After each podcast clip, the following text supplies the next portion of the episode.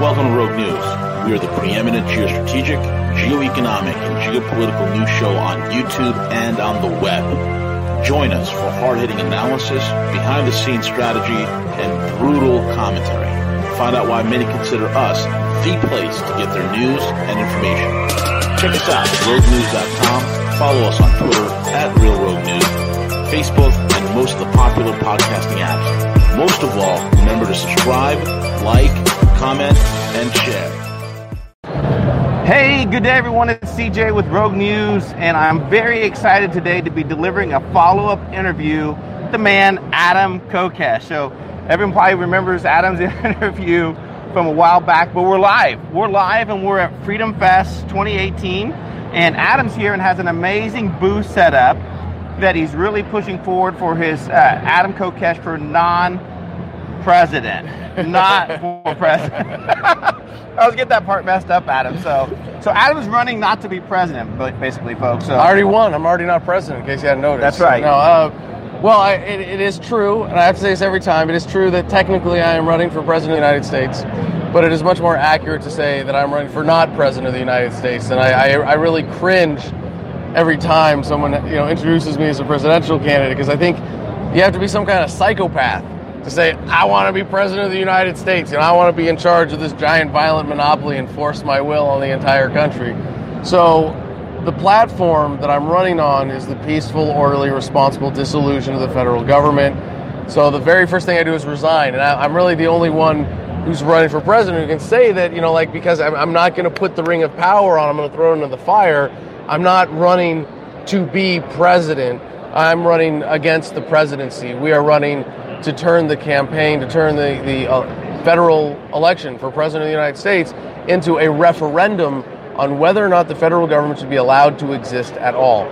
Having Adam Kokesh as your president is not going to be one of the choices. you can have a Republican schmuck or a Democrat schmuck, or you can have this exact plan and you're going to see it laid out in advance, the executive order. The one thing I'm going to do as president is just sign off on whatever.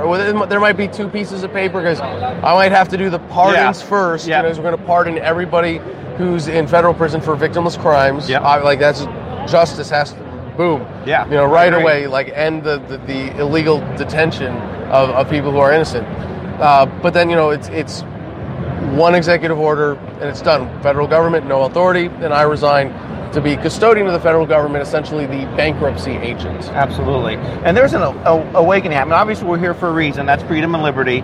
So, Adam, why don't you start just the basic principles of what that means to you, freedom and liberty? Well, if, if I was if I wanted to learn about freedom, I would I would grab a copy of my book, which incidentally is called Freedom. Oh, wow. and it would that. tell you that freedom is what you have when no one is forcing their will upon you in any way. And so really that's that's what it comes down to is that because you own yourself as, as a free, beautiful, independent human being, it's wrong for someone to violate your self-ownership, to, to use force or violence against you or to steal your property. And when you go, wait, wait, wait a second, I thought we were talking about freedom. Why are we talking about ethics? Well, ethics is the standard of freedom. And you, you realize that the message of freedom is not a political message.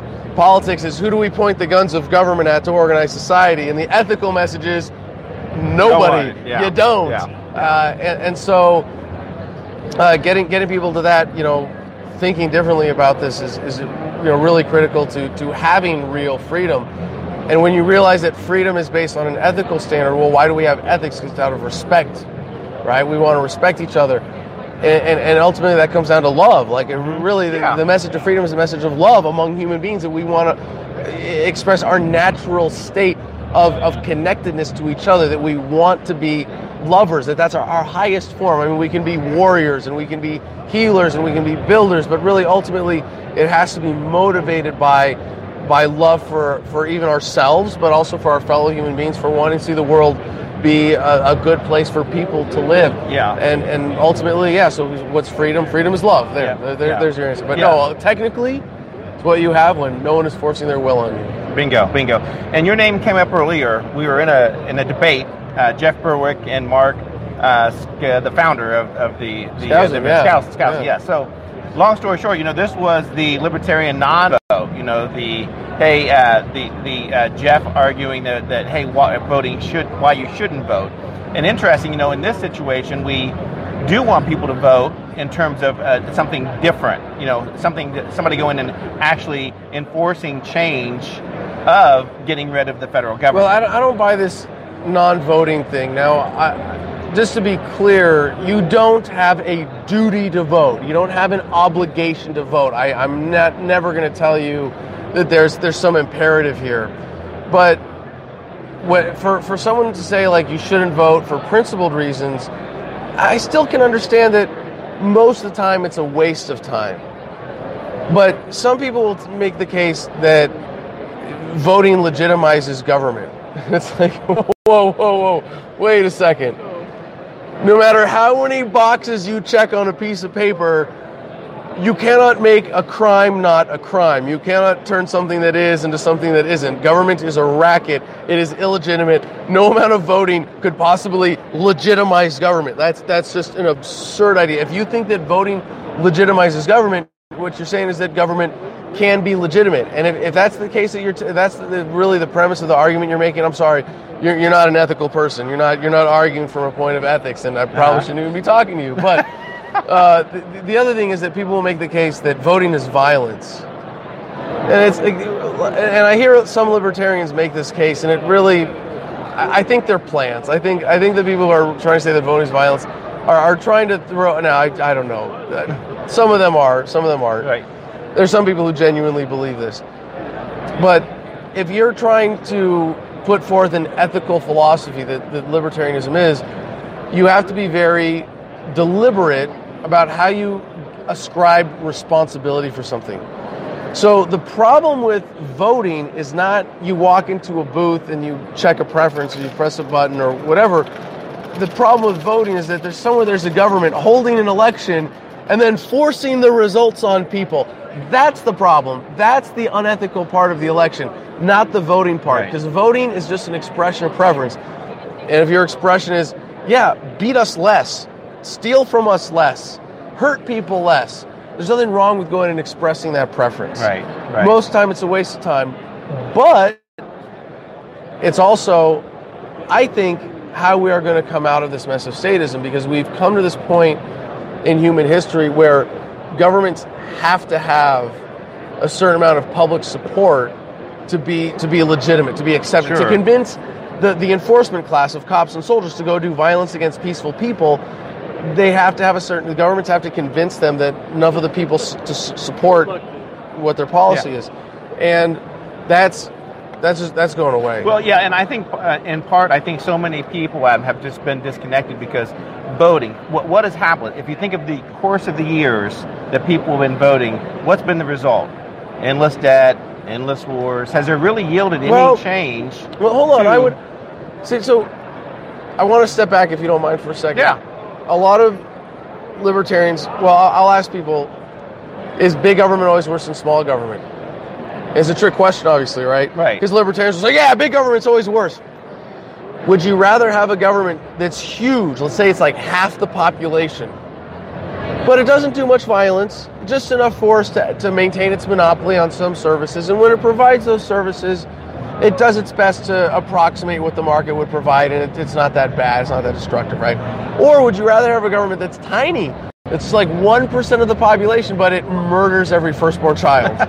yeah. Right? The point is, is that the evil of government is measured not by its size, but how much it coercively takes us off our natural state of harmony. Okay. So, in, in that, when you understand that, that way of looking at government, people have voted more, government has gotten bigger, but I would make the case that it's also gotten less violent and less coercive and less relevant in our lives because people are so productive and advanced past that. And even if that's not true, even if you, because that's kind of subjective, you don't agree sure. with that analysis.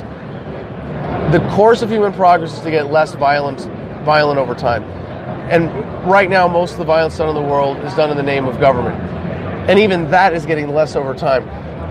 And I would put forth the theory that democracy, as invalid as it is, mm-hmm. still serves as an imperfect leash on government and that leash we pull we got to jerk on the choke chain you know and we got to if we could choke it to death we would but you know you got to pull that leash and bring government more in line with the will of the people. And I look at marijuana legalization. I mean, here where we are at Freedom Fest with announcements, you know, here here in Nevada, you know, I mean, I, I got I'm at a convention, I got I got my little chilling with weed on the table, and Uh-huh. I'm not like I don't I don't have, I don't have to worry about I don't have to think about you know being violently assaulted or, or even being asked to leave the casino because because I have marijuana. Like that's and that happened not because government said oh let's be nice to people now. No it's, it came because people said well no we're going to have a referendum state by state. You know we're going to have referendums and, and we're going to vote for this to be legal and if government says screw you we're going to lock you up anyway we're going to say well screw you you're not a credible institution anymore we, you know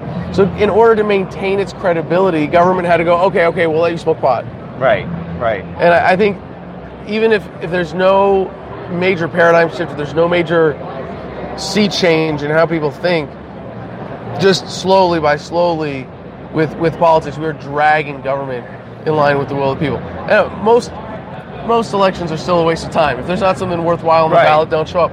But hey, why not? If there's libertarians, at least go vote libertarian, build the cause, build the party, because eventually that's going to be a major mechanism of Right, and that's important right now in terms of your efforts and what you're doing. So why don't you share the, uh, give us a status update of what you're doing with the Libertarian Party, uh, where you currently are, the states. I know you just came off of a big convention in New Orleans. Is that correct? Yeah, yeah, Why don't you share our audience a little bit about that? As, as you may have noticed, it's a little early to be running for president, right? It's uh, you know we're, we we got we actually got started January of this year officially, but this is something I've been working on. If I may just go back, it was 2012, and the original info warrior Jason Bermas at, at Bilderberg uh, challenged me. He's like, "Well, what would you do if you were president?" And I was like, "Yeah, "What would I quit, go home, get a real job?" You know, but uh, eventually people started asking serious questions, and I was like, all right, well, if I'm going to defend this worldview, all right, I'll come up with serious answers. And they were all pretty easy. And there are enough people who go, yeah, uh, we can't be putting forth uh, a representative of the Libertarian Party or the movement who doesn't represent the philosophy. And, and what came out with this platform is what is the most principled message you can have as a libertarian presidential candidate because anything else is I'm going to put on the ring of power instead of throwing the fire. Mm-hmm. It's the most pragmatic because you're not going to be able to get people on the same page of exactly what the federal government should be. We're going to, we're, the government's over here. It's too much. We're going to dial it back to the Constitution, to, not to here, not to here, but right to here. You know, you're, you, to argue people to get on the same page with that is impractical. But to say, hey, we're going to localize government Yeah, is, is much more practical yeah, absolutely. and that it's unifying and that it, it doesn't just make the splinter groups within the party irrelevant within the movement but it's uniting left right and center around the common enemy of big central government. So to answer your question we just came from the national convention in new orleans and we had twice as many delegates as we did at the 2014 national Oh, convention wow, that's which is the last year that we didn't have a presidential nomination. Mm-hmm. And we're, you know this this campaign is just giving people a reason to be involved with the party again. It's a lot of people. Uh, it's about it's it's it's it's about half people who are totally new, but uh, surprisingly, about half of the people who I've gotten more active in the party, especially to be delegates to support Yeah. this campaign, um, are people who have been involved in the party for a while, Right. and they're just they're coming back. They're like, all right, now now I got a reason to get past the infighting and the bullshit and and. Uh, if, if anything struck me more than, than anything else at the New Orleans convention, it was how people were really coming together. Uh-huh. Well, you've been you've been working very hard the past couple years. I've been monitoring. You did the bus tour, I believe, a couple maybe a year ago, maybe less than that, and then now the convention. And you're really you know trying to unify, trying to get that common voice, and in particular with some of the youth vote, the youth that have been so disconnected of what politics is today, and being able to resonate with them, I think is going to be very impactful as you go about this campaign. Absolutely. Yeah. So, so what, what are the next steps? So obviously we're here at the uh, Freedom Fest. Yeah, a great booth. I've seen people coming up and they're really supporting you. They're making comments. At, at you know, there's a huge awakening happening right now, and for us to take an opportunity of that, uh, you could be that disruptor. Is, is that is that a fair statement at all, or what? Well, I, th- this isn't really about disrupting I mean, anything except the duopoly, right? You know, we want uh, we want a, a, like I said, a, a, peaceful, orderly transition. We don't want a, a revolution so much as an evolution. And what I see happening here is that we get the nomination in 2020, and we're going to get hit with everything they've got. Right, right. It's going to be ugly. They're yeah. going to attack me, and uh, you know, I faced the worst of it already. I'm not. I mean, it can't be worse than getting shot at, right? Sure, right. No, no, I'm not. I'm not. You know, they're going to attack the movement. They're going to attack the message. They're going to attack me. They're going to attack everybody around me. That's okay. But realistically, if we don't hit a tipping point, if we don't hit some kind of black swan moment, then I, I think we can still have a breakout year for the Libertarian Party and we can crack 10%. Yeah. And I think that would be a huge deal for planting the flag on the idea of localization nationally. When the American people know that they have an option, like you don't need a president, you don't need a federal government. America is too good for this government. Every time the federal government screws up between 20 and 24, I get to be the guy sitting there going, hey, if you had voted for me, that agency wouldn't even exist right now. Right, right. And, and I think if this is an idea whose time is coming, I really believe that it is. I mean, I, I can't be off by more than a decade or two here, right? you know, maybe maybe we're a little ahead of things, but even then, I'm giving I'm giving us like 10 years that it's, you know, might be 24, might be 28. If that's how long it takes, I will run until the federal government ceases to exist one way or another. Yeah, right. So this is going to be a lot of fun. I, I really think that, that we could hit this this timeline. Right. That, that winning, like winning. I'm not. I'm not here to say, hey, I'm I'm your ticket to libertarian victory in 2020, and we're gonna you know route the old parties, and it's all gonna be done. No, like realistically, you need you do, you do need to hit some more growth for the party and for the movement and for the ideas first. We don't have to win over everybody, right. but we're not there. But I I see 24 very realistic goal, and if not you know, 28, 32, whatever it takes. We're, we're on the verge of this. Federal government's not going to last forever. Government as we know it is is already obsolete. Sure. Just a matter of time. So real quick, Adam, uh, and again, I appreciate your time. Uh, what about like what do you say? What's your what's your message you're convincing to those naysayers? Because you know those are always going to exist, right? The people that are so dependent upon government, those people that that don't ever think that things can change. What, what's your message to those those people, those individuals? Those are, is there not a whole lot of time to really focus? It's more focused around, hey, I'm going to win, or is there any type of messaging? How do you resonate with those those individuals? Because they're they're gonna they're gonna exist. You know that. I think that's a very small minority at this point. I mean, we're living in the age of the internet, right? Like, I mean, like we wouldn't be able to do this what we're doing now, like even just 20 years ago. Right. Um, I, I, I never make future predictions if I can't point to trends in the present backing them up, right? So if, if I'm making the case for localization, you know, I look around the world and I see Brexit, the Scottish independence vote, Catalonia, uh, Jefferson State, you know, the Republic of Texas, mm-hmm. you know, the, the, California even breaking off, right, potentially right. to be its own, its own government. Yeah, Cal exit. Hawaii, I mean, you go all around the world. There, there people who go. Sorry, I just don't have any tolerance for problems that exist for lack of information anymore. Sorry, it's the age of the internet. We're not putting up with this shit. Right. Why do we have to be part of your collective when we want to be, you know, on our own in our community here? I, that's part of what this campaign is about. Is, is is like you know getting ahead of this trend and saying, look, when people are ready we'll be here with this practical solution for this one particular nice. problem okay. called the U.S. federal government. I, I don't think we have to argue with people about is humanity ready for a change. You know, those those people that, that you would point out that you would have that conversation with, they're, they're a small minority. And, and just for the demo, I, have done the, the, the, numerical analysis here. If, if you look at presidential elections in the United States, it's only 60% of the population that consistently votes. 40% consistently never votes, even mm-hmm. in presidential races. So, of the, the, the 60% who are voting, this is just eligible voters. when you look at the turnout for midterms and special elections Oh, and local elections, a lot of them are consistently at the range of like 15 to 20 percent. Ridiculous, right?